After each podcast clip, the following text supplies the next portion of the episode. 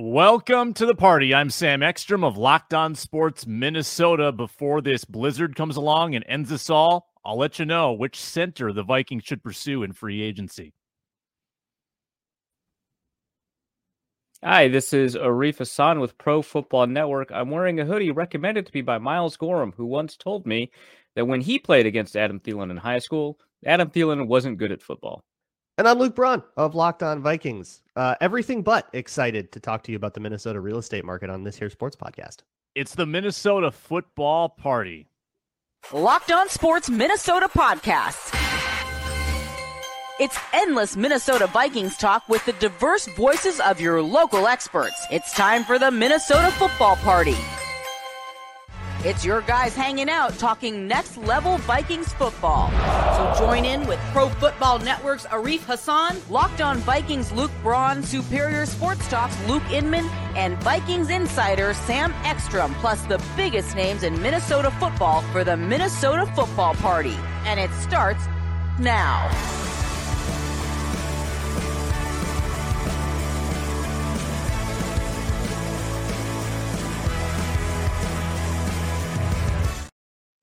Welcome in. I'm Sam Ekstrom. It's the Minnesota football party on Locked On Sports Minnesota. Happy Monday to everybody. You can find me on Twitter at Sam Ekstrom or on the Ron Johnson Show. You can read Arif Hasan at Arif Hasan N F L at Pro Football Network, and you can listen to Luke Braun at Locked On Vikings. You can also see him too. That's available on YouTube. It's multi-platform, just like we are here at Locked On Sports Minnesota. Amazon Fire, Roku, on YouTube. Subscribe there. Free and available wherever you get your podcasts. And we're uh, brought to you by FanDuel Sportsbook, the official sportsbook of Locked On. Make every moment more. Visit FanDuel.com slash Locked On today to get started. Topics today, gentlemen, include Za'Darius Smith selling his house, uh, free agency preview, offensive line, who do you want for the Vikings? And we'll, of course, talk X F L rules, because why wouldn't we? Because we have, like, the preeminent semi-pro football expert on with us, Arif Hasan. Oh, and the big news of the weekend, Blake Brandel re-signed. We got to talk about that. And Tonga. Um, the, and Tonga. Now, the local real estate scuttlebutt that Luke Braun is going to rant about is that Za'Darius Smith has sold his home. Not really a climate where you would sell your home. It's not really a seller's market anymore. Not sure if he's just downsizing or what, but if that's true, could it be a signal that Za'Darius Smith is on his way out of Minnesota? And if so, Luke Braun, is that a good move or is that a stupid move for the Minnesota Vikings? I've already gone on record and said I don't think it's a very good move. He, Za'Darius Smith is one of the best pass rushers in the league. We don't really have any evidence to suggest that that's not going to be true again. And him, the, the, he's making like top twenty-five money. Like, this is a very efficient deal. And I don't think that cutting Za'Darius Smith and putting that thirteen million dollars elsewhere gets you more than just keeping it in Za'Darius Smith would. Um, I also... don't care about real estate news. Uh, we're going to find out what happens to him within a month. And guess what? The Vikings don't have to play any games between then and now. So we don't need to know ahead of time. Uh, he could just be moving. Could just, maybe he wants to put a, go to a different school district. Uh, maybe he just wants to move across the street, downsize, like you said. We, we have no idea. I'll wait for somebody to report that the Vikings are thinking about cutting him or whatever. It's not the first thing that they would do. Um, they're, We already know Adam Thielen basically confirmed that they're talking to him about a pay cut. I wonder if they're doing the same thing with Harrison Smith. Uh, so it wouldn't make sense that this is like a done deal and we're just waiting to find out the news. When it happens, we'll know. I, I am fine to be patient. I don't need to know a month ahead of time by looking up. This feels like when when like recruiting Twitter starts looking at flight paths for seventeen-year-olds. Like, we don't need to be there this weird about it. Yeah. I'll, yeah. um, I'll add on to this. Uh, there's like obviously eighty million reasons somebody might sell their home. I recently saw a YouTube video about why if uh, if your rental costs are less than five percent of what you pay for your, um, I guess, non-returnable or non-investment uh, payment for housing. So that does not include uh, like mortgage, but it includes interest and uh, home maintenance and stuff like that. Then you should rent instead of buy. And maybe he saw the same YouTube video. I don't know, man.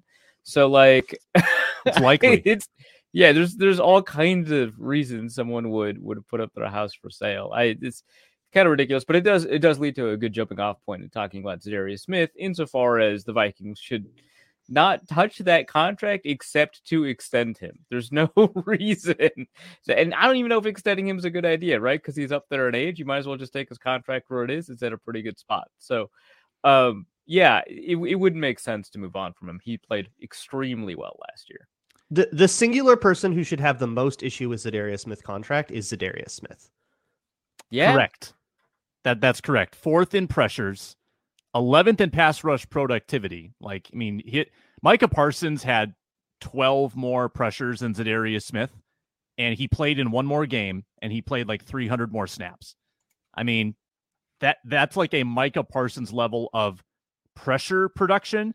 I think Micah Parsons is still better at getting home. He's more explosive. Like, he's not Micah Parsons, but just if you stack it up relative to his peers, Za'Darius Smith was right there with the best. Mm-hmm. His cap hit, and it gets a little blurry between O L B and, you know, edge sometimes, but cap hit would be twelfth among O L Bs per spot track, fourteenth among defensive ends. Super fair market value based on his production. Um, spot track says it's seventeen million against the cap. Over the cap says it's only fifteen and a half million against the cap this year. Both of those are deals. Over the cap is usually more reliable. So let's say it's fifteen and a half. Yes. That's an incredible value. You save twelve point two. And guys, I don't love the pipeline. They they didn't really take edges last year in the draft. They do have Luigi Villain, who didn't do anything. He was redshirted more or less. Yeah, why did you start with that one? Uh Because I'm trying to figure out if they have like a diamond in the rough, because I'm pretty confident oh, okay. that D J Wonnum and Patrick Jones yeah, are they're not, not Everson Griffins waiting for an opportunity. Right. I don't think that's the case. And, and I'm trying Janoris Robinson's on the Eagles, right? So yeah. yeah, they don't have anyone. Um, so this is, I don't think they have just someone waiting in the wings like Danielle Hunter with Brian Robinson, right? This is not that kind of situation. Hmm. It really isn't. And I everyone gets so excited this time of year about cap space.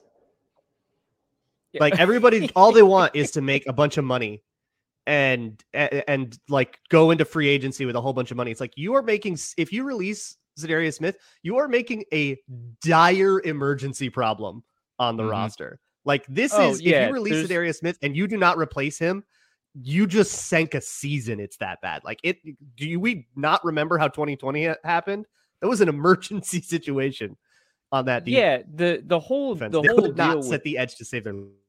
Yeah, the whole deal with with cap space is that it is a series of problem solving maneuvers, right? You're fitting everything into basically a jigsaw puzzle. So if you cut a player, you have to replace him. Every team enters uh, the the season with fifty-three on their active roster, right? And so you cut a player, you have to replace him. Now you might replace that player with a, um, a a cheaper contract, right? It is very possible to do that. But the question is, are you gaining more wins per dollar, right? Is the amount of wins that you've added uh, in free agency greater than the number of wins you lost with your cap cutting moves? And that's, I mean, that's the primary function of all of this. And I think people kind of forget that sometimes. They're just like, hey, Vikings are lost in cap space. Here are the like the seven biggest cap hits. Well, you can't cut Kirk Cousins. So here are the six biggest cap hits besides Kirk Cousins. Let's get it real. And it's just like, they're not, they're not going to get more wins per dollar by, by yeah. finding the goal isn't to surplus, isn't to amass cash. The goal is right. to amass players, uh, good ones. And hey, we've got one of those. Uh, let's keep him. Yeah, like you don't get points at the end of the game for the extra cap space left over. If you did, that'd be a wildly anti-labor move. But outside of that would be kind yeah. of funny. Much to the chagrin of Ryan Poles, it doesn't work that way. Right, yeah, the Cincinnati Bengals would absolutely love that sort of maneuver, right? The Raiders, the Bengals, I guess the Bears, right? Yeah. I would rather cut Dalvin Cook. I would rather cut Eric Kendricks. Who's a pretty, I mean, the cap savings between Kendricks and Hunter is not that. It's like nine and a half versus what we just say, twelve point two. It's not that much. I get a little more nervous about cutting Smith and Thielen with that level of dead cap. Like, I think those guys are clear restructure candidates. I see the appeal in saying, oh, that, like, this is the biggest way we can amass cap space, but at a, at, at a position of great value at edge rusher. You're really going to get rid of one of the top ten in the league last year who's signed at a bargain. And he's not like, I think he got this like old stigma, this kind of ageist trope that, oh, this guy is old. He's washed up. He's hurt. He's thirty. He's thirty. He's not that old. Yeah. Once you turn thirty, you might as well be eighty, because now the number in front is a three instead of a two. And yeah, that means rough. that it's, it's, it's over. Yeah. It's rough. It's rough. Um, I, I will say, like, yeah, I, if I was choosing between Eric Kendricks and Za'Darius Smith, certainly I would I would explore options to reduce Eric Kendricks' cap hit, including potentially cutting him. But I actually I wouldn't want to cut him either way, right? Because you're replacing Jordan Hicks with Brian Esmo, who you're replacing Eric Kendricks with, right? They uh, have let go of, yeah. I believe, their inside linebackers coach, right? So they're going to bring in a new one. I don't know if they have yet. I have not been as up to date this offseason as I should be, but I, I, I would imagine that that person would absolutely want to work with Eric Kendricks, and and uh, firing an, a defensive coordinator after one year is a good indication that you should not trust the fact that previously great players suddenly were not great, right? Like, that's an indication mm-hmm. to you that maybe that defensive coordinator's defense was not putting players in a position to succeed. So I would trust the pattern of success that we've seen from players like Harrison Smith and Eric Kendricks and so on. Now, Dalvin Cook not producing, that is a conversation we can have. Uh, plus, you know, running backs and that history of production and stuff like that. Um, but uh, the Eric Kendricks thing, for now, I, I wouldn't touch it. But yeah, if I was going to choose between Za'Darius Smith and Eric Kendricks, yeah, I'd keep Za'Darius Smith. Mm-hmm. Now, here I thought that no coaches wanted to come to Minnesota because we don't have a very good roster. Oh, no, no, no. It's it's it's tough. I mean, Flyover it's country and all. Yeah, yeah, it's it's cold. Uh, the cap space is, is situation. People don't want to come here. Which Nobody the defensive likes... coordinator is solely responsible for.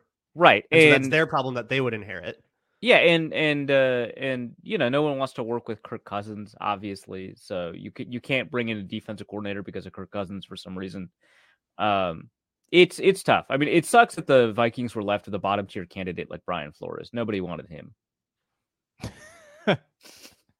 yeah, I'm laughing at he didn't want. They wanted yeah. us, so we had. I'm laughing at Arif's comment, but also like, it's so we're dealing with such a conundrum with Luke Braun's internet right now that the frames that he freezes at are so hysterical. So perfect. That Luke, Arif and I, them, but yeah, Arif and I are just having a ball over here. If you're listening, I would suggest going and watching because it is worth the Please price. Don't. Of Absolutely. What, Luke? I've already tweeted out some of these. It's it's in the ether. I'm, yeah, yeah. You, I'm incensed. You can't escape it now. All right, let's dive into offensive line targets and free agency for the Vikings. After I remind folks that we are fueled by FanDuel, America's number one sportsbook. You can sign up and get the no sweat first bet up to one thousand dollars. Bonus bets back if your first bet doesn't win. Download the FanDuel Sportsbook, uh, for Sportsbook app. Safe, secure, super easy to use. Uh, the N F L is done, but the N B A is just heating up. All-Star break this past weekend. About twenty games to go in the regular season. Spreads, money lines, totals, points, rebounds, assists, same game parlays to trigger a bigger payout, exclusive bets like three pointers in the first three minutes, stuff like that. Uh, don't miss your chance to get the no sweat first bet up to one thousand dollars back in bonus bets at fanduel.com slash locked on. Make every moment more with FanDuel. All right, we're going through the free agency uh, wish list for the Minnesota Vikings, and uh, we focus on offensive line today. The next area of potential need for the Vikings, I would say, center, um, perhaps guard depth. They just re-signed Blake Brandel to support their tackle position. We'll get into that, but um, I give you guys the floor. Let's start with Arif. You can go any position, tackle, guard, center, whatever you want. Who are you circling? Who do you have a, a little check next to their name? Who do you like the Vikings to pick up? Uh, I think uh, in terms of probable uh, value, I mean, we, we don't know what these players will eventually earn in free agency, what their contracts will look like. But my guess on what their contract value is versus the return they'll provide the Vikings versus the positional value that we're looking for, probably go for Dalton Risner over with the Denver Broncos. Um, has a good understanding of uh, the types of schemes that the Vikings would want to run, is a fairly competent player in both the run and the pass, would be a pretty massive upgrade at guard. Um, obviously I am more down on Ed Ingram than a lot of other people. Uh, and so, uh, you know, a lot of people say, hey, you know, second year, give him a chance.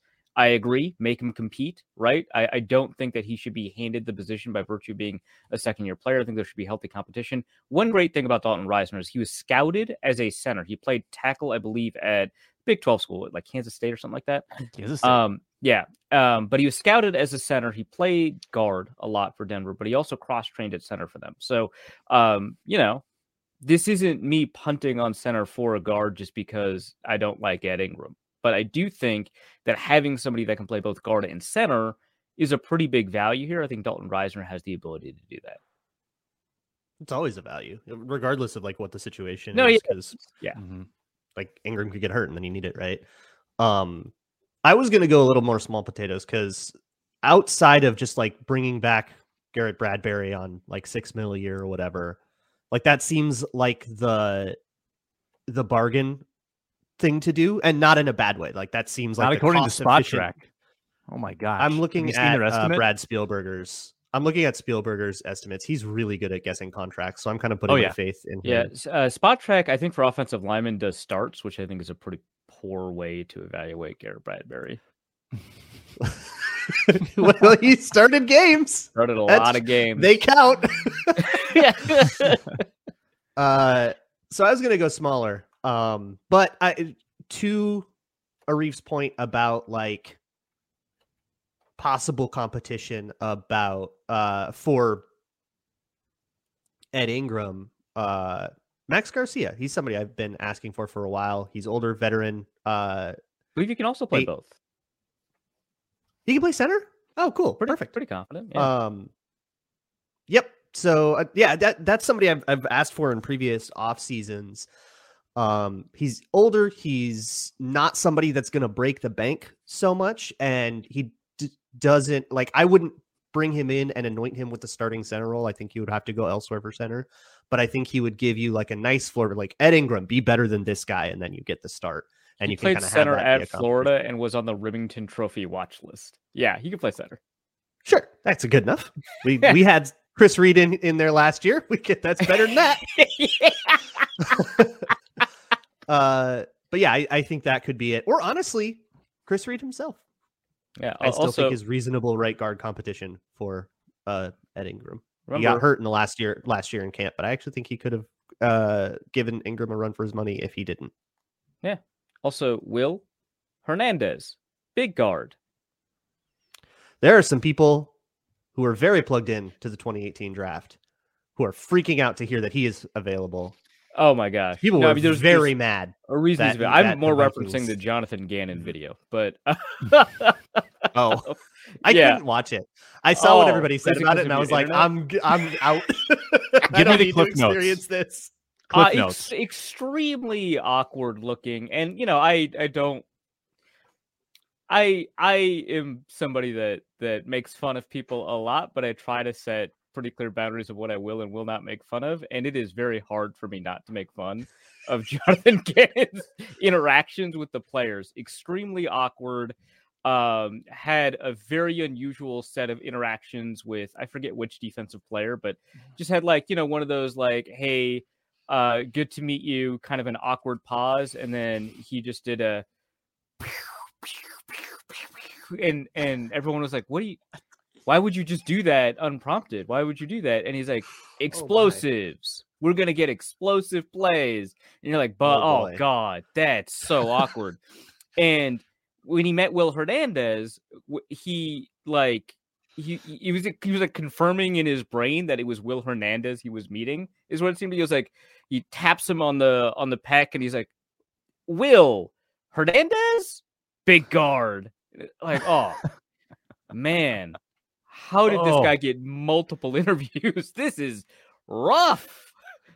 This it's it's this like guy got ever... hired as a yeah. coach. Yeah. Oh, have you ever just, like look, gone for a handshake time... and then somebody else goes for a fist bump, and then you're like, the oh, you're going for a fist bump. I'll go for a fist bump, but then they're going for a handshake, and it's like the that energy for that. a whole conversation. Yeah, the whole video is that, except one person is in the wrong the whole time, and it's Jonathan Gannon. He's the only person being awkward. Everyone else is totally normal. Yeah, and like honestly, when's the last time a phenomenal defensive coordinator who crapped out in the Super Bowl got hired? Was it Matt Patricia with the Lions? Didn't see that going wrong. I don't know. There was a pretty awkward guy I, uh, who got hired with the Eagles who ended up being in a Super Bowl, Nick Sirianni. Do you, do you think do you think his pregame? Well, I guess I guess his presser was pretty awkward, huh? The presser, yeah, that was, famous the, yeah, that was bad. Yeah, but the interactions the with players to me matter more, right? Like that has real mm-hmm. Adam Gase energy. Oh, God. Interesting. Yeah. yeah, that's a good comp. Um, so that's that. I've got a uh, a wish list for centers. Do you want to hear it? Yeah. Yes. All right. I've got budget option. I've got medium option. What would you have done if I had said no? I don't want to hear it at all. Then we would have moved on. We would have talked oh, okay. X F L, but you said you wanted to hear it, so I do. Oh, I, yeah, I was just curious. Let's go. I've got budget, medium, pricey, and I've got stay away. Who would stay you like away. to hear about? I want to hear, I want to hear the stay away. Yeah. Right. Who are you absolutely out on? Yeah. What is He's this? P F F's number one center target, Ethan Pocic. Why do you want to stay away from him? I you think play all five positions. He's coming off a pretty big outlier season. That that's a little bit alarming at the price you would have to pay for an outlier season. You know, like Ethan Pocic probably played under what kind of contract with Cleveland? Like, I think that's the contract that he's probably worth. Let me confirm this before I, I say. Okay, no. but okay, real. He played for a minimum. He played for one point one million dollars for Cleveland. Okay, I I think your concern is fair. I will say two things. We put the two things. One. He played for Seattle, and in previous iterations for Seattle, being an offensive lineman was awful. You did not get coaching. Mm-hmm. Um, so I'm not really going to, and, and he switched positions like eight times in Seattle. So I'm not really going to necessarily hold that against him. Two, if we're going by P F F grades, my understanding is that he has improved basically every year. Um, Seattle tried him out like right tackle at first, I think, because I mean he's a he's very large for a center, and so uh, a lot of people projected him as a tackle coming out of college. That's not crazy unusual, especially given what Seattle has done on the offensive line historically, like converting defensive tackles uh, and playing tight ends and stuff like that. Which hey, George Fant worked out, um, but yeah, I I I don't I don't think that the history of production there is as useful an indicator as it typically is, because he is the recipient of multiple position changes, bad coaching, and he has improved. That said, there's a reason that he got a minimum contract in free agency last time. Um, so I wouldn't say that he is necessarily, um, I wouldn't have put him as the top target at center. In fact, I would have put some of these guards at the top t- target at center, like a Max Garcia. You're right. He's improved. He's improved like each of the last three years. Okay. And he, he did have a nice year in Cleveland. He was third in P F F rankings. That I think is just the, the body of work doesn't blow me away. And I'd be a little worried about that. I, I think that he's going to cost probably top, top of the line for centers. Yeah. If he year. costs top of the line money. Yeah. That, that's a fair stay away. Yeah. Yeah. Now, if that's you're nice. talking about a budget option as yeah. an outlier, I would go with Jake Brendel, who was really good with the 49ers last year. Gave up one sack and over a thousand snaps. His really his first season getting a chance. Wait, yeah, did he only get one year a one year contract? Is that what happened? Jake Brendel? I think yeah. Jake Brendel has been year to year. He's never really been. Because I, I remember advocating the Vikings guy. signing him a while back. I was like, let's go get this guy. I mean, he's been on rosters, off rosters, practice squad, one year deals, waived, yep. like. He's been one year yeah. deals every year since twenty eighteen. Perfect. Was Go grab great. him. He ran like a four two five short shuttle or something like that. Go and get he's him. He's never made big money, so this might be the time. Yeah, yeah, but he's thirty. Like he's not going to get paid a lot. I think that's a that's a budget option. Cool. Medium yeah. option, Bradley Bozeman, and it's probably not super medium, but he played for Carolina at two point eight million dollars last year. Played about half the year hurt. Came off injuries. He was decent, not great. I don't think, and P F F estimates him at, uh, oh no, sorry, that was McGovern. P F F doesn't have him in their top one hundred. I don't think he makes big money, but he's only twenty-eight. Um, had a good track record in Baltimore. Carolina's a bad organization. They changed coaches mid-year. I'm not going to like, that I think is almost an outlier to the negative, where yeah, I think I'll, I'll, I'll get some value. I'll say this about Bozeman. Um, he has played well in the past. I don't regard him necessarily as a system fit. I'm not as tied to the issue of system fit as I as I used to be, but I do think that that is a concern. I do like the attitude that he brings as a player, which, you know, that has been an issue with the Vikings offensive line before. So um, I wouldn't be opposed, but it's certainly, I, I would be, uh, and this is where I'm like super irrational about draft picks, because everyone is at some point. This is where I am. I'd be much more excited about Jake Brendel. Never give up. Never wrong. Yeah, Jake, only early. Jake Brendel yeah. is the kind of contract that the Vikings, I think, would love to give out, because it's not going to mm-hmm. break the bank. It's not going to be long term. You've got so many other liabilities that that would not be an overly, like an overcommitment. You know, giving four years to Ethan Pocic might be an overcommitment. I could see that, if yeah. yeah, if you do the like top end guy for four years and now it's like you're not drafting a center anymore, that feels like it's a less efficient way to solve the problem than something like Jake Brendel. Take a guy in the third round and then hope that third round guy is ready by year two mm-hmm. or fourth round or whatever. Yeah. Um, high end option is the Connor McGovern in my mind, just kind of a workhorse, doesn't miss games. He's played right guard. Not a great center market, huh? Your high-end options, Connor McGovern. I mean, look at his look at his P F F. He's pretty fine. Good. Pretty good. He's had success in two different franchises. That's important. Yeah. Okay, but speaking to your center market comment, Garrett Bradbury is in the top one hundred. I mean, Garrett Bradbury is their number three center. Right. Which all right. I, yeah. Okay. I am yeah. flummoxed by. Really? Just flummoxed. Above Bradley Bozeman? Above That's... Brendel? Well, above Brendel's not that. Brendel's my guy. They obviously aren't taking into account like value here. For Garrett Bradbury, if we're talking outliers, Garrett Bradbury is not a value play at all. Yeah, absolutely not. That's the, the Garrett Bradbury's history of production concerns me far more than uh, than Ethan Posic's. Do, do we agree that if If Spielberger is correct, if Bradbury is worth six point two five per year, not a chance he's coming back? I don't know about that not a chance. Pretty reasonable. Yeah, like that's like not the, that much for a center. That that is that is a. But it's because that's that, not that much. Like it's not. Right. You're, you're not thinking you're getting a top ten guy for that. That's a center um, that you have not committed guaranteed starter money to. You're probably going to start him at six million a year, but you're not committed to it. If you get a, a better center, that six million dollar a year contract is not going to stop you. Vikings should have gone and gotten their center of the future last year. Center market was stacked. Oh, you mean signed? Oh, okay. Yeah, um, that's what I meant. Yeah. yeah, free agency stacked. Um, could have done a fair two year deal, three year deal. They didn't do it. All right. Um, offensive line help is on the way in the form of break. Uh, Blake Brandel, who signed his I R F A deal. I think that was a foregone conclusion. Do you see him as merely the swing tackle first off the bench, or is there a world where he could maybe compete for guard? I'd keep him a tackle. Yeah, I'd keep him a tackle. And I wouldn't even call it a merely. I think that's an important job. Good for him. He's got it. Yeah. And sixth offensive lineman. He'll see the field. Oh, true. Yeah. Goal line packages and whatnot. Yeah. Yeah, the Ole Udo switch to guard didn't go well. The Mike Remmers switch to guard didn't go well. I do think we are a little scarred here. Um, Mike Harris, that went pretty well. Unsuccessfully. I, that's what I'm saying. Like, there, there are some pretty glaring examples of conversions gone wrong.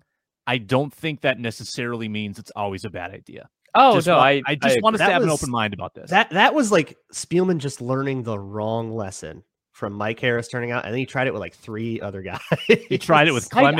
I, I, I don't think he was Beavers. Behind the Udo switch. I, I, I'm going to be honest here. Well, I let's talk about was... Clemens and Remmers. I, yeah, once you get down oh. to Udo, then that's yeah. I, that's I think five, that five years just... later, I don't know if that's having an influence. Like what yeah, happened? Six I think that was ago. Just like, well, we're out of guards, and and and I like this guy, so he's on the field now. He had a good camp. All right. I will just, yeah. I will die by it. it, it, it in week one, it made sense. Other side the, of the, he def- played the best in camp. What are you going to do? um, other side of the line, Kairos Tonga, uh, signed. Was he an I R F A as well? I assume he was an I R F A. Signed uh, yes. his deal. Yep. I didn't realize this until I looked it up today. Tonga ranked thirteenth of all interior defensive linemen on P F F, two hundred seventy-six snaps. not a minuscule sample size either. I know that sample sizes can be misleading, but that's not nothing. Um, he was good, legitimately good. Where do you think he fits in the pecking order as of today? I think he's your good. next guy in base, I guess, because they don't really have your like kind of classic, smaller, sleeker three tech type guy. Yeah. So if you had to play a game tomorrow, you would probably the, the Flores defense still uses three down linemen in the same way, and like quote unquote three four. Um, right. So he'd right. probably it's, be along that line. Plan, right. Yeah. We yeah. Game plan to game plan. Uh, because um, yeah, Bullard, yeah, typically they'll gone. base there. Yeah. Bullard is a free agent. They might re-sign him, but he's a free agent, right? Yeah. Mm-hmm. So you. Return... So I think he competes for that job, or mm-hmm. or yeah. he just turns into backup Harrison Phillips, and you're pretty happy with that too. Yeah. What a right now you've got Phillips obviously there. Um, yeah. and Tomlinson's he's got to rotate gone. a lot, so you'll see plenty. Yeah. Odumewo, Tonga, Blacklock. Hey, Odumewo did come on late yeah. in the season. That's fair. Yeah. I just don't think there's a lot blocking Tonga from playing a big role, and I don't think the Vikings are going to invest heavily outside of their current investment. Like if they keep Smith, if they keep Hunter, if they keep Phillips, I don't think they're going to invest anywhere else on that line. Yeah, Luke so Braun, I, or not Luke Braun, Luke Inman. Sorry. Sorry. Got the Lukes confused. I'm, you're all the same to me. How dare you? Apologize to him. Yeah. Luke Inman was like, hey, Brian Flores loves to invest in defensive linemen. Let's take a look at some of these defense. He was really gussied up. He was excited. He wanted to look at some defensive linemen, right? He, he was like, hey, what if Brian Brisset falls? Which, yeah, that's not going to happen, but why not? Right. Well, I like I like the idea of a draft investment. I just don't think they're going to put dollars into it. But I, I well, think that yeah, I, I think that. the back I... end of the first round, because Luke and I talked draft. Uh, I think that the back end of the first round, based on what I'm hearing from from Spinman, is that it's full of like these versatile sort of three to five tech guys that can play a little inside, a little outside. Um, Kalijah Cansey, big name. Bressy, big name. Um, maybe not available. But probably not.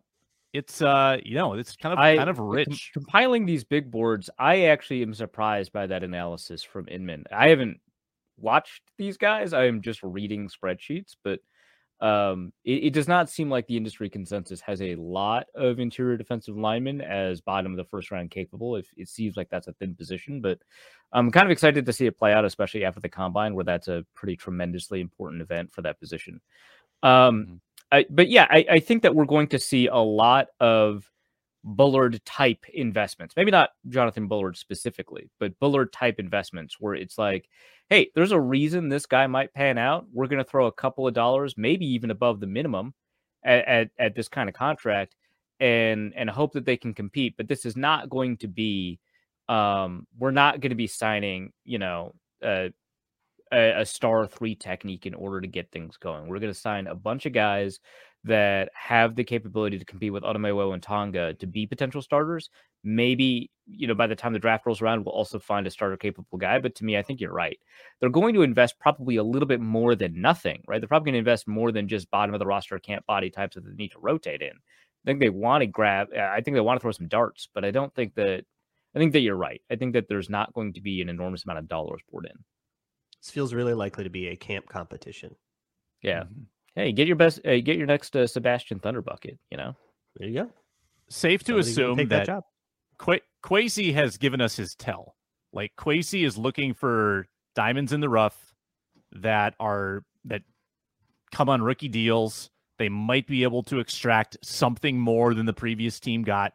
I'm not sure that Ross Blacklock is going to be the shining example of this working, but yeah. I think I don't think it's a one hundred percent success rate. Like I think that it's like more of a twenty percent success rate, and you keep taking those shots.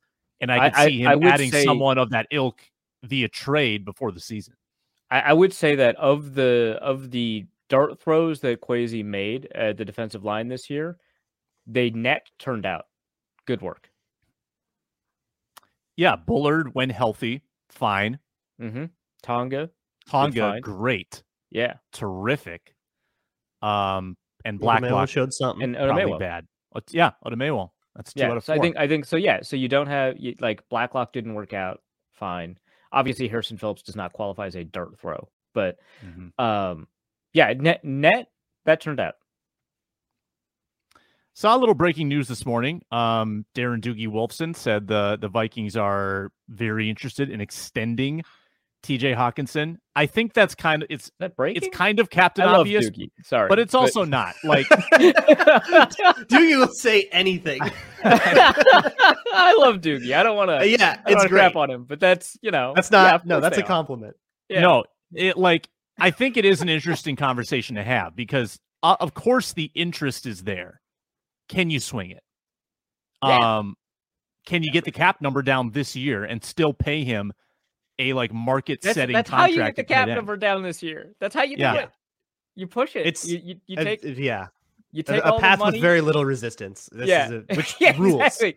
You take mm-hmm. hey, all this money that you're owed, you're going to get all of it this year, but accounting wise, it's going to count next year and the year after and the year after. Yeah. But you get you get to take all of it home and then some. The signing bonuses are magic. Players get their money right and, away. And it makes you harder to cut for the next couple of years. So all that money that we didn't actually guarantee, you're probably going to be able to see. Yeah, it's great. I still think Detroit regrets that deal. Don't I you? Can't believe they did it. I'll never understand it. Why did they do that? Uh, okay, so I, I, I, if I am the Detroit front office, I regret the deal. Detroit fans certainly don't seem to regret the deal because they were like, hey, after the They're trade, coping. We started winning That's what games. You have to do. yeah, oh, yeah. Right. Yeah, they were, they were one and six before the trade, right? And like six and one right after it. Clearly, he was the toxic. Oh, yeah. yeah. Locker so, room um, parasite. Yeah, I, I, yeah. I think that turned out to be a bad deal for Detroit, but it did not express itself in the most base level outcome analysis that we have, which is wins. So, but uh, hey, T J Hockenson, after the trade, T J Hockenson had almost as many catches for Detroit as Jameson Williams.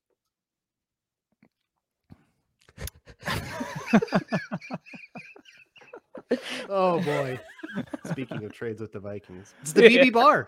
That's that's what I've been telling I'm, people I'm about still Jameson I'm still Williams. Seeing comments that the Vikings um clearly the evidence demonstrates that the Vikings messed up that trade down with uh because of Jameson Williams, and it's like he had one catch. Now mind you, from a market perspective, yeah, but if your argument is that the season has proved that the Vikings messed up that trade down, again, uh, Jameson Williams and Lewis Cine have almost the same number of catches. I like, but that... he scored against the Vikings, Arif. Yeah, and it was a busted coverage. I want, I want to point to remember. I think it was twenty twenty-one, maybe twenty twenty. That it was a crazy game in Seattle, which we've had a few of those. Yeah, Laquan Treadwell busted coverage, fifty-six yard touchdown. If if you discredit everything Laquan Treadwell did in his career, except for that one busted coverage, he had a better season than Jameson Williams. I, okay, I, and that's I, being uncharitable to Laquan Treadwell. I don't want to dig on Jameson Williams too much. It's totally understandable why he didn't have an enormous amount of production. He was injured. He came into the season late. He's remarkably talented at Alabama. If he turns out well, that's fantastic. But I just think it is very funny the way that conversation has evolved around him, given what we've seen. It's so fun to bad faith stats about it. Oh yeah, absolutely. I mean, I, we just did. It's so great. Yeah. That's the, the principle is it's the, the, you have to, you can't be mad about a player the Vikings didn't get if he doesn't cross the B B bar. Chad Beebe Chad in Beebe. twenty twenty got like two hundred twenty yards and two touchdowns. If you do not clear that level of production, you're not allowed to be mad that the Vikings didn't get. Did Laquan ever clear that level of production for the Vikings? Uh, Laquan in twenty nineteen, I've been sitting on this, the year that, that Braun referenced his long touchdown, had a better yards per route run than Chris Godwin, uh, Cortland Sutton, Cooper Kupp, Terry McLaurin, Deebo Samuel, Jarvis Landry, D J Moore. He was eighteenth in the league. In yards per route run? Yards Did he run, run like nine routes? He ran... Um, why does it, why is it not like, oh my God, he's a Seahawk. Why does it not tell me? Ah, well, that, that feels inevitable. Target actually, sixteen targets. I don't know if that helps. So like probably yeah, thirty routes or something like that. That, that tracks. That's good. That's good stuff. Um, enthralling X F L talk and rules we would like the N F L to adopt after I remind you that the storm's coming. And you should probably stock up on Built Bars, because if you don't have groceries, you need something quick. You need to survive these next four days, uh, having seventeen grams of protein in a single bar doesn't hurt you. Uh, also, it tastes good. So healthy, tasty, good combo. Get some Built bars with their delicious flavors and one hundred percent real chocolate. Churro, peanut butter brownie, coconut almond, and super accessible. If you drive down to Walmart, go to the pharmacy section, grab a four-box, self-checkout. You're in and out. You're back in your car. You're getting home, beating the snow. Uh, Sam's Club, same deal. Available there as well. Get a thirteen-bar box. And uh, if you want to have a shipment coming your way for after the storm, Built dot com. Promo code locked on fifteen for fifteen percent off. Built, you can thank me later. Sam, I have a cue. Okay. Is that in the ad copy? You could have said that anyway. None, none of you, that was in the ad copy. Couple, I, I, it's totally to what storm are you referring? You, you Just are be very specific. So preciously not online. It is. It is. I oh. feel bad every time. I get. Um, I get the Q joke you just made. Okay, yeah. Great. That's all. I I, that's all I wanted. I've seen that's... a documentary about this. So, how many minutes of X F L football did you watch this weekend, Braun? Uh, all of it.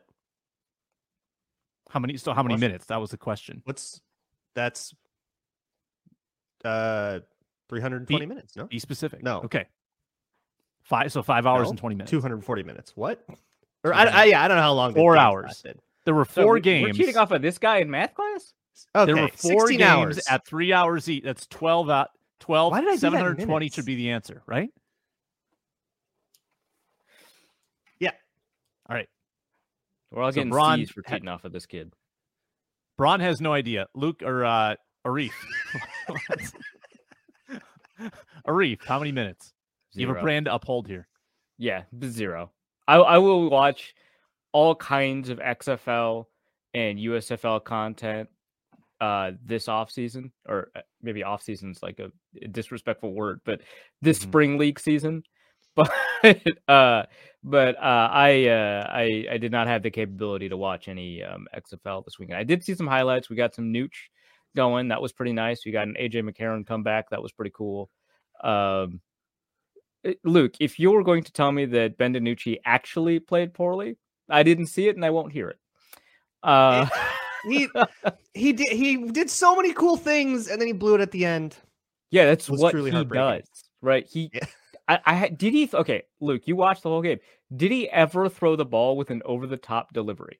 Once. Oh God! I didn't watch that close. All right. Um. Since you watched seven hundred twenty minutes, Braun, and Arif and I watched a combined zero, give us like three bullet points. Just other in than general on the weekend? Yeah. Yeah. Um, the Brahma's defense is fascinating. Uh, what is a Brahma? I'm not uh, online. A Brahma bull. It's like a, it's a, a, a kind of cattle, I guess, but it also originates from like the Hindu word for like a, a cow or a bull. Okay. Which is a dope aesthetic. Hindu uh, god specifically, but yeah. Hindu god. Yeah. It is a very sick aesthetic for the San Antonio Brahmas. That was very cool. The Battlehawks Brahmas game was awesome. Uh, the biggest headline is probably, speaking of rules, that because of the way that they do onside kicks, um, it, the Battlehawks were down fifteen points with under two minutes to go and ended up taking the lead with twenty seconds to spare by scoring, going for a three-point conversion, getting it. Uh, the onside kick, they elected to do the fourth and fifteen instead, got the fourth and fifteen, scored another touchdown, fifteen points. Blake Prohl's uh, brother. Is that Blake right? Prohl's brother? I wasn't sure. Pretty sure it is. Yep. Austin it Prohl. Is. Yeah. So, yep, that's a big one. Uh, and uh-huh. the Roughnecks look unstoppable. They're the only team to really blow somebody out. Wade Phillips' team. Mm-hmm. Is he going to snipe Wes? Is he going to have Wes call plays for a promotion? For the X F L probably uh, can't match the the contract. I don't think. Yeah, that's the salary budget. Demands of a salary will be tough. um, let's talk about the the zany rule stuff. Three point conversion. I am not a convert. Um, I don't think, and as well as I'm not a convert to removing the like foot kicking based extra point uh, in favor of running a play. I don't want to take field goal kickers out of the game. I'm I'm old school in that regard. Love the onside kick alternative. Yeah, the fourteen fifteen. Phenomenal. I really like it. Yeah, I um I I'd been talking to uh, this is not me saying that I came up with it. I'd been talking to, to Sam Schwartzstein, um, who is uh, both the analytics consultant with like Amazon Prime Video. He like he does a lot of work with them, um, with the next gen stats and and liaising with Amazon and stuff like that. He's a big part of their second broadcast, which is really cool. Um, but also he helped design a lot of the rules for the X F L, including their awesome kickoff rule and the fourth and fifteen rule. And I've been talking Um, with him and a number of other analytics people that have talked about revamping the offside rule for a while. I think before the X F L was even a thing. And uh, one of the ideas that the, the community came up with was this, uh, you know, turn it into a fourth down. So let's figure out what fourth down distance is somewhat approximate to the percentage that we kind of want for there to be an onside kick, because onside kicks, Um, obviously, they have a low percentage when they're expected. There's a difference between unexpected and expected onside kicks. Uh, Sean Payton knows that, right? Um, but uh, the uh, the the percentage that you want, um, I think people generally agreed with something like fourth and seventeen, and then we were all like, "Yeah, but that's stupid. We can't. Let's make it a nice round number and make it fourth and fifteen." So it, it's so cool that having that conversation a couple of years ago is translated into a product with professional football.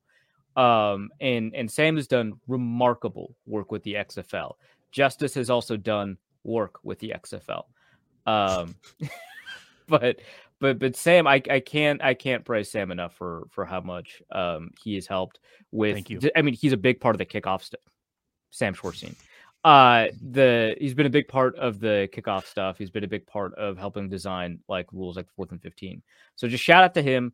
Uh, this is really critical stuff because the N F L has adopted rules from other leagues before, including the two point conversion rule. They adopted that from both the U S F L, uh, the old U S F L, and uh, the A F L, which originally had it.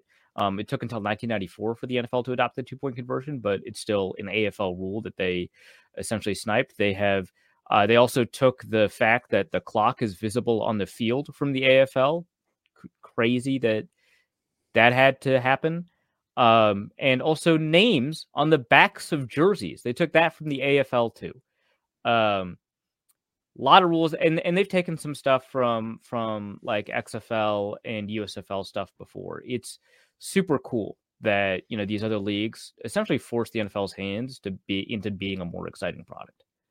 And the X F L is working in partnership with the N F L. They're very clear about that all yes. weekend. They were pushing it really hard. Like, hey, we're working with the N F L. We are an N F L developmental league. Yeah, this is the fifty-fourth is not, man and all that. You're not shooting a Small Potatoes documentary with us. This is yeah. not happening. yeah. yeah. Well, it, it's that, but also like that they wanted to be really clear. Like, we have the support of the N F L and that entire infrastructure, and therefore so, we can survive. So you can invest emotionally in us. Yeah, exactly. Right. Yeah. yeah. And also, when it comes to those rule changes, it is kind of a testing ground for, for rules. The other another interesting thing they have is challenges. You only get one challenge, uh, and you can challenge anything. There are not things that are challengeable or unchallengeable. You can challenge flags. You can say a flag should have been thrown on that play. You can challenge whatever you want. You only get one. And you have to have a timeout uh, to to throw it.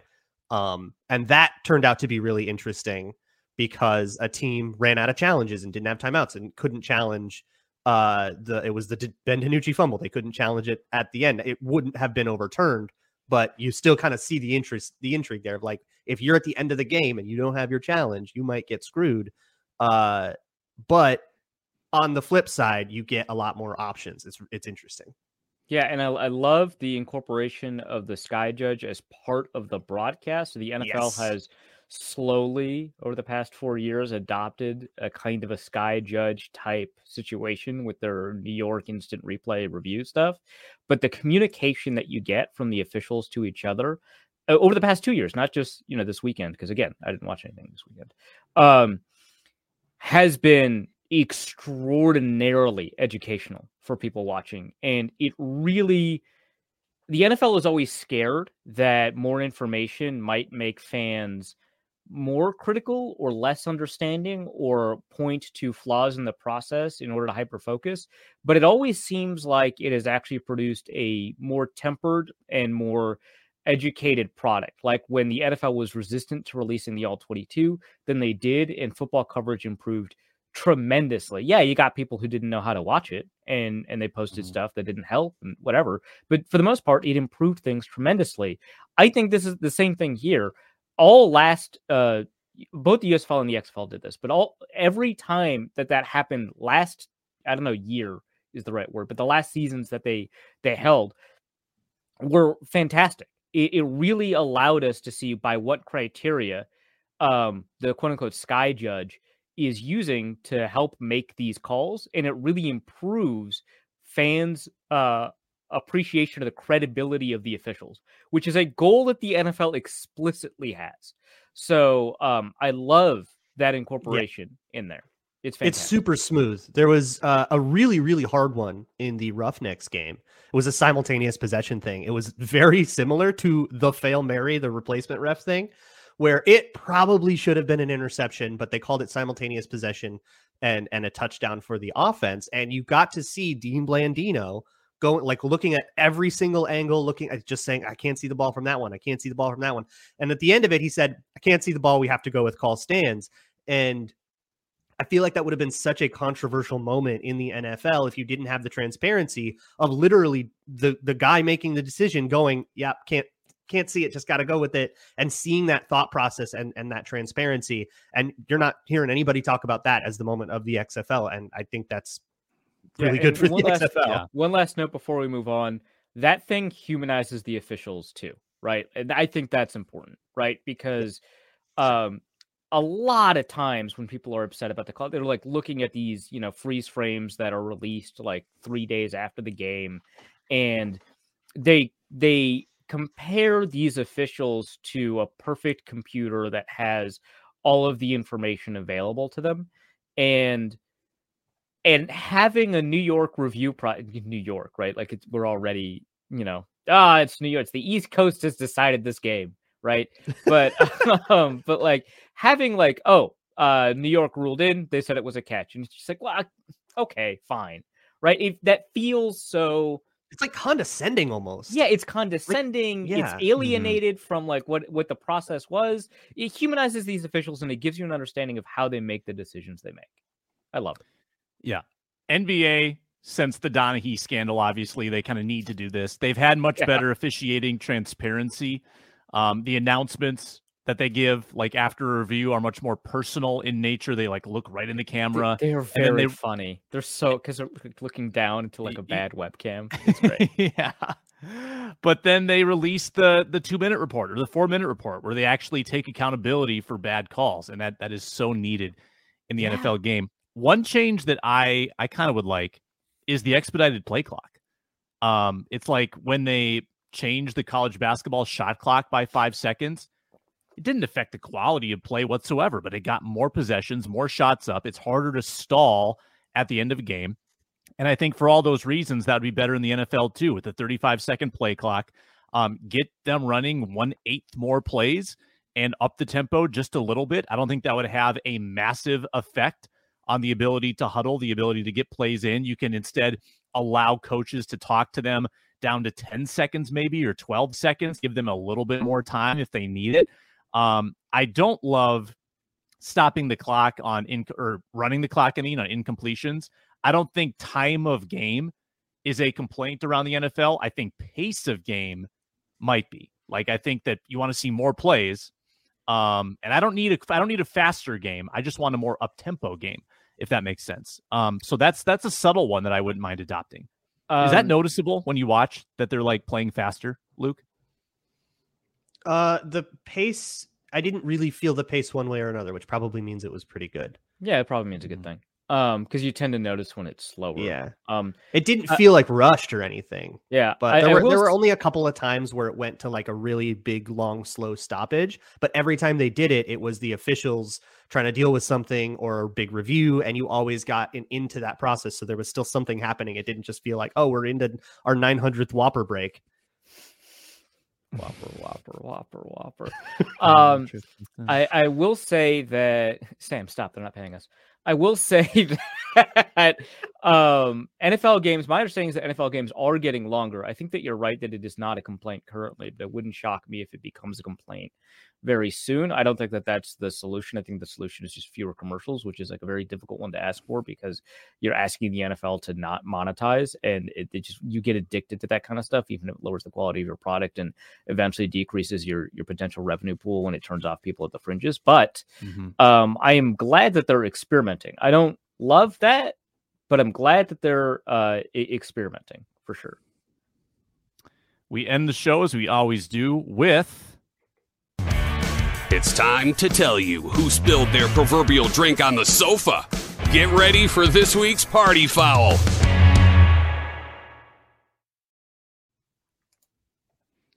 Arif, why don't you go first? Yeah, my party foul goes to Luke Braun. Get better internet, man. Luke Braun. I was rebuttal. also going to give it to my internet, but now that's been stolen. Dang. Uh, in an act of petty revenge, I'll give mine to uh, Ben DiNucci, who had orchestrated a lovely comeback to beat the D C defenders who had been throwing literal lemons on the field. Uh, their fans were rambunctious and out of line, and they were... DiNucci had a great chance to just to stick it to him and uh, fumbled on the goal line. Seattle and first down or and, and uh, goal line plays from the one with the game on the line, man. Uh, I'll say this. Uh, he got screwed by the rules somehow. Don't know how yet. I'll find that out later. He, he played perfect. Didn't. Yeah, both of those things are empirically false. um. The N B A Skills Challenge used to be my favorite night of T V. It's just not as good anymore. I, I need I need more star power. Load management is dumb, and it's even dumber when it's a skills competition. Like, why why are the best players not competing in the little contests? Come on now. They had they had plenty of star power. They had Karl Malone.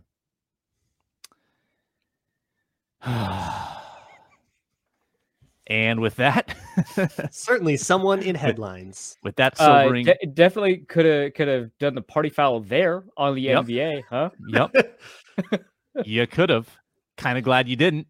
Um, but there is a blizzard coming. Hope everybody stays safe. A, a blizzard of snow, a weather event. Yeah, a snowstorm. Snowstorm. That's Luke Braun. That's Arif Hasan. Um, we'll be back on Thursday as a group. Luke and I will have a draft show coming up tomorrow. Talk more uh, Vikings angles of this draft. Can't wait for that. Uh, but it's the Minnesota Football Party. Thanks so much for watching. Find us on YouTube, on audio, or on Roku or Amazon Fire. Uh, we'd appreciate that as well. See you, everyone.